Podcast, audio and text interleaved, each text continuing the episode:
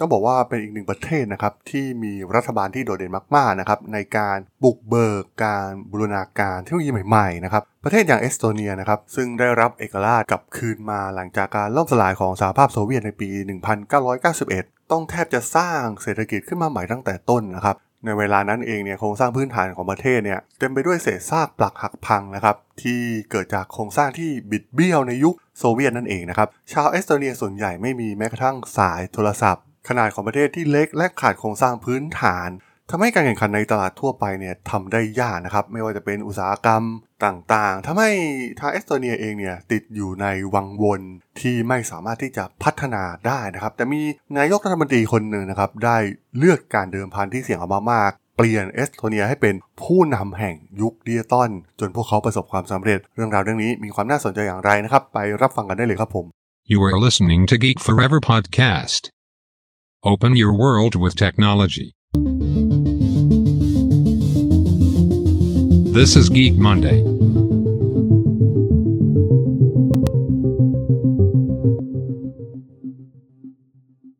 สวัสดีครับ ผมดนทราดนจาก ด.ดล็อกนะครับ และนี่คือรายการ Geek Monday นะครับ รายการที่จะมายกตัวอย่าง case study ทางธุรกิจที่มีความน่าสนใจนะครับ ใน EP นี้มาพูดถึงเรื่องราวของการพัฒนาประเทศหนึ่งนะครับ ซึ่งหลาย ๆ คนน่าจะ พอจะรู้ข้อมูลอยู่บ้างนะครับ ประเทศเอสโตเนียเองตอนนี้กลายเป็นประเทศที่มีโครงสร้างพื้นฐานทางด้านดิจิตอลที่ถือได้ว่าล้ำหน้าเป็นอย่างมากนะครับมันเหลือเชื่อมากๆนะครับว่าประเทศขนาดเล็กแล้วก็เคยเป็นส่วนหนึ่งของสหภาพโซเวียตนะครับ ประเทศแทบจะแตกสลายนะครับหลังจากการล่มสลายของสหภาพโซเวียตในปี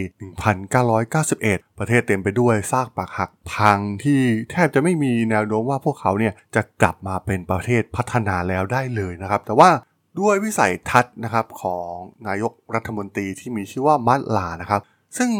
เลือกทางเดินที่ถือได้ว่าเสี่ยงเอามากๆนะครับ นั่นก็คือการเปลี่ยนประเทศเอสโตเนียให้เป็นผู้นำแห่ง ยุคดิจิทัลนะครับ การเดิมพันด้วยโครงสร้างพื้นฐาน โดยเฉพาะทางด้านอินเทอร์เน็ตนะครับเพราะว่าพวกเขาเนี่ยไม่สามารถที่จะแข่งขันในอุตสาหกรรมอื่น ๆ ได้ เพราะว่ามันต้องใช้การพัฒนาโครงสร้างพื้นฐานที่ใหญ่โตแล้วก็ลงทุนสูงมาก ๆ นะครับ ซึ่งแน่นอนนะครับว่าประเทศขนาดเล็กเนี่ยมักจะเสียเปรียบประเทศขนาดใหญ่ และมันใช้เวลาเพียงแค่ 30 ปีเท่านั้นนะครับ ด้วยเศรษฐกิจทางด้านอินเทอร์เน็ตที่กำลังเติบโตทำให้เอสโตเนียเองเนี่ยสามารถแข่งขันบนสนาม แข่งขันระดับนานาชาติได้นะครับ พวกเขาเองมีความสามารถในการแข่งขันทัดเทียมประเทศพัฒนาแล้วนะครับ เอสโตเนียได้กลายเป็นมหาอำนาจทางด้านดิจิตอลเอง โดยมีการบูรณาการทางด้านเทคโนโลยีนะครับ เช่น บัตรประชาชนรูปแบบดิจิตอลนะครับ การลงคะแนนเสียงที่ใช้เทคโนโลยีอย่างบล็อกเชน ซึ่ง case study ของเอสโตเนียเนี่ย มันถือว่าเป็น case study ที่น่าสนใจนะครับ ที่หลาย ๆ ประเทศ โดยเฉพาะประเทศขนาดเล็กเองเนี่ย น่าจะสามารถที่จะเลียนแบบพวกเขาได้นะครับ ความพยายามในการ เปลี่ยนแปลงประเทศเข้าสู่โลกดิจิตอลนะครับของเอสโตเนียเนี่ยเริ่มต้นด้วยโครงการที่มีชื่อว่า Tiger Leap นะครับนำโดยประธานาธิบดีทูมัสเฮนดิกอิลเวสโดยจะโฟกัสไปที่ 2 โครงการใหญ่หลักๆนะครับอย่างแรกก็คือรัฐบาลเนี่ยลงทุนมหาศาลในโครงสร้างพื้นฐานด้านดิจิตอลนะครับเป็นความร่วมมือระหว่างภาครัฐและเอกชนนะครับส่วนที่ 2 ก็คือเรื่องของการศึกษานั่นเองนะครับโรงเรียนทั่วประเทศเนี่ยได้รับคอมพิวเตอร์ แล้วก็การสนับสนุนในการริเริ่มโปรเจกต์ ที่จะ transform การศึกษาให้เป็นรูปแบบดิจิตอลทั้งประเทศนะครับภายในปี 1997 เนี่ย โรงเรียนในเอสโตเนีย 97%มีการเชื่อมต่ออินเทอร์เน็ตนะครับ โอ้โห ลองย้อนกลับไปในปี 1997 ของบ้านเรานะครับ อินเทอร์เน็ตเองมันก็ยังไม่ได้แพร่หลายขนาดนั้นนะครับ ในขณะที่ โอ้โห โรงเรียนกว่า 97%ของเอสโตเนียเนี่ย มีการใช้งานอินเทอร์เน็ตเป็นเรื่องปกติแล้วนะครับ ธนาคารเอสโตเนียส่วนใหญ่เองเนี่ย ก็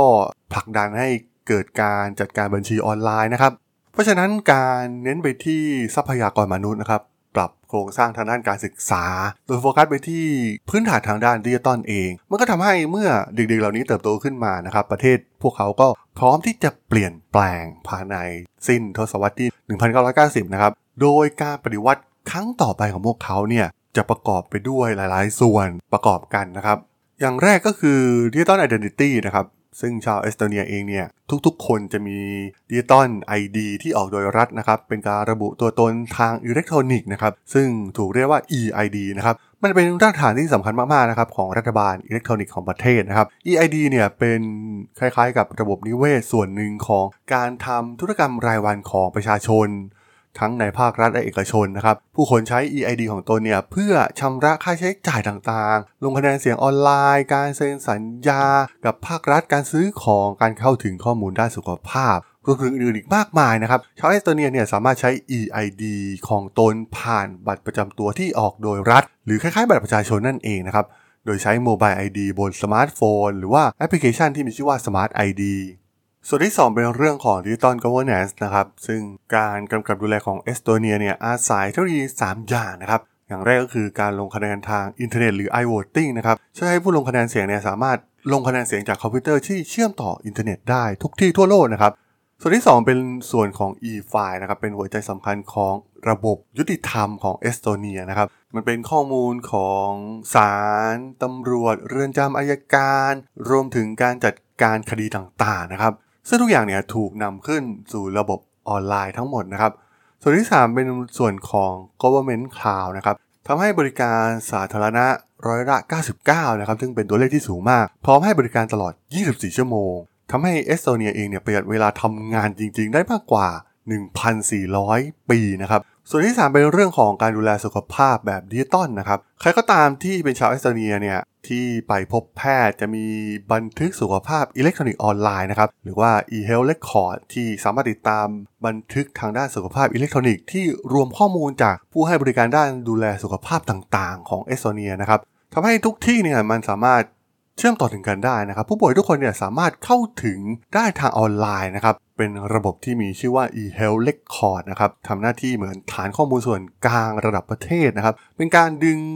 ข้อมูลที่จำเป็นจากสถาบันต่างๆนะครับ ซึ่งแน่นอนว่าอย่างหลาย ๆ ประเทศเนี่ยจะประสบพบเจอกับปัญหานี้นะครับ แม้กระทั่งในประเทศไทยก็ตามนะครับว่าระบบโรงพยาบาลรัฐ โรงพยาบาลเอกชนเนี่ยมันก็จะมีการใช้ระบบที่แตกต่างกันไปนะครับบางครั้งเนี่ยมันยุ่งยากมากๆนะครับคนป่วยหนึ่งคนเนี่ยก็ต้องไปหาข้อมูลจากหน่วยงานหนึ่งป่วยอย่างหนึ่งก็ต้องไปเอาอีกที่หนึ่งนะครับซึ่งมันเป็นสิ่งที่ลำบากมากๆนะครับสำหรับผู้ป่วยเองแต่ว่าทางเอสโตเนียวางโครงสร้างพื้นฐานเหล่านี้ไว้เป็นที่เรียบร้อยแล้วนะครับมีระบบพอร์ทัลกลางนะครับที่สามารถระบุตัวตนด้วยบัตรประจำตัวอิเล็กทรอนิกส์นั่นเองนะครับ และที่สำคัญข้อมูลด้านสุขภาพเนี่ยจะถูกเก็บไว้อย่างปลอดภัยนะครับในขณะเดียวกันเนี่ยก็สามารถเข้าถึงได้โดยเฉพาะบุคคลที่ได้รับอนุญาตเพียงเท่านั้นนะครับ พวกเขาก็ใช้เทคโนโลยีอย่างบล็อกเชนเข้ามาช่วยเหลือในส่วนนี้ด้วยเช่นกัน ส่วนที่ 4 เป็นเรื่องโครงสร้างพื้นฐานธุรกิจด้านดิจิตอลนะครับโอ้โหพวกเขาเนี่ยไปไกลมากๆนะครับด้วยจำนวนยูนิคอร์นต่อหัวที่สูงที่สุดนะครับเอสโตเนียจึงได้รับการจัดอันดับเป็นหนึ่งในประเทศที่มีเศรษฐกิจที่เปิดกว้างที่สุดในโลกอย่างต่อเนื่องนะครับ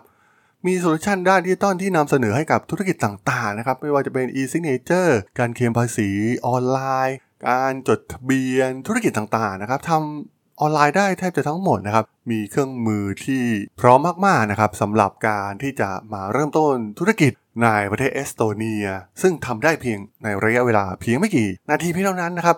ไม่จำเป็นต้องไปวุ่นวายต้องไปจ้างนักบัญชี ต้องไปจ้างทนายความอะไรมากมายนะครับ เหมือนหลาย ๆประเทศนะครับ มันเป็นส่วนหนึ่งนะครับที่เป็นจุดอ่อนของหลาย ๆประเทศนะครับ ที่ทำให้กระบวนการเหล่านี้เนี่ยมันยุ่งยากนะครับ แต่ว่าเอสโตเนียเนี่ยทำให้กำแพงเหล่านี้เนี่ยมันทลายลงไป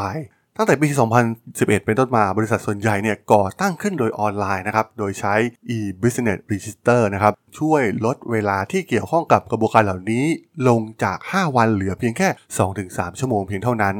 ส่วนสุดท้ายซึ่งเป็นสิ่งสำคัญเช่นเดียวกันนั่นก็คือความปลอดภัยทางด้านไซเบอร์นะครับ เพราะว่าด้วยการที่ประเทศเนี่ยผลักดันไปเป็นโครงสร้างพื้นฐานทางด้านดิจิตอลหมดเนี่ยมันก็มีความเสี่ยงสูงนะครับในการถูกโจมตี โดยเฉพาะจากแฮกเกอร์หรือว่าผู้ไม่ประสงค์ดีนะครับเอสโตเนียเนี่ยได้ออกระบบนิเวศ โดยใช้บล็อกเชนนะครับเพื่อ ให้มั่นใจว่าเครือข่ายระบบ และข้อมูลของพวกเขาเนี่ยจะมีความปลอดภัย และมีความเป็นส่วนตัว 100%นะครับรัฐบาลเองเนี่ยยังได้ร่วมมือกับบริษัทเอกชนที่เชี่ยวชาญ เพื่อให้แน่ใจว่าบริการดิจิตอลของพวกเขาเนี่ยสามารถทำงานร่วมกันได้นะครับและได้รับความคุ้มครองโดยการเข้ารหัสที่มีความล้ำสมัยนะครับ หรือแม้กระทั่งประเทศก็ได้มีการจัดตั้งหน่วยงาน โดยเฉพาะในกองศูนย์ในสถานทูตในต่างประเทศนะครับ เพื่อให้แน่ใจว่าข้อมูลของพลเมืองของพวกเขาเนี่ยยังคงถูกปกป้อง และป้องกันการโจมตีได้หากเซิร์ฟเวอร์ของรัฐบาลเนี่ยถูกแฮ็กมันเป็นเรื่องที่น่าสนใจมากๆนะครับว่าการก้าวมาถึงจุดนี้ของพวกเขาเนี่ยกำลังได้ผลตอบแทนที่ถือว่าคุ้มค่ามากๆนะครับ เพราะว่าเมื่อเทียบกับยุคเศรษฐกิจตกต่ำหลังจากการล่มสลายของสหภาพโซเวียตเนี่ยประเทศก็กลายเป็นผู้นำระดับโลกนะครับการมีรัฐบาลที่มีประสิทธิภาพเนี่ยทำให้ดึงดูดเหล่าวิศวกรชั้นนำนะครับ รวมถึงวิศวกรแนวหน้า โดยเฉพาะในเทคโนโลยีใหม่ๆ อย่างบล็อกเชนเว็บ3หรือว่าเทคโนโลยีอย่าง AI นะครับ ซึ่งแน่นอนว่าเคสของพวกเขาเนี่ยเป็นเป็นตัวอย่างที่ น่าสนใจมากๆนะครับ หากประเทศเล็กๆ ที่มีประชากร1ล้าน3แสนคน และแทบจะไม่มีทรัพยากรที่มีอยู่เลย สามารถประสบความสำเร็จได้ การเดิมพันของพวกเขานะครับ โดยเฉพาะการพัฒนาด้านการศึกษาของเอสโตเนีย จนถึงการสร้างโครงสร้างพื้นฐานทางด้านดิจิตอลอย่างมั่นคงของพวกเขา มันเป็นพิมพ์เขียวที่น่าสนใจมากๆนะครับ มันเหมือนเป็นปาฏิหาริย์อย่างหนึ่งนะครับที่เอสโตเนียแสดงให้เห็นว่า ความกล้าเสี่ยง ความกล้าเดิมพันประเทศของพวกเขานะครับ ด้วยผู้นำที่มีคุณภาพตัวอย่างเช่นทูมัสเฮนดิกอิลเวสนะครับที่เดิมพันกับเทคโนโลยีเหล่านี้เนี่ยโดยที่ไม่มีใครคิดจะทำมาก่อน เอสโตเนียเนี่ยก็คงไม่มาถึงจุดที่อยู่ที่เราได้เห็นในทุกวันนี้นั่นเองครับผมสำหรับเรื่องราวของเอสโตเนียกับโครงสร้างพื้นฐานทางด้านดิจิตอลในการขับเคลื่อนประเทศใน EP นี้ ผมก็ต้องขอจบไว้เพียงเท่านี้ก่อนนะครับสำหรับเพื่อนๆที่สนใจเรื่องราวทางธุรกิจเทคโนโลยีและวิทยาศาสตร์ใหม่ๆที่มีความน่าสนใจก็ สามารถติดตามมาได้นะครับ ทางช่อง Geek Forever Podcast ตอนนี้ก็มีอยู่ในแพลตฟอร์มหลักๆ ทั้ง Podbean Apple Podcast Google Podcast Spotify YouTube แล้วก็จะมีการอัปโหลดลงแพลตฟอร์ม Blockdit ในทุกๆ ตอนอยู่แล้วด้วยนะครับ ถ้ายังไงก็ฝากกด Follow ฝากกด Subscribe กันด้วยนะครับ แล้วก็ยังมีอีกช่องทางหนึ่งในส่วนของ Line แอดที่ t h r a d o n t h a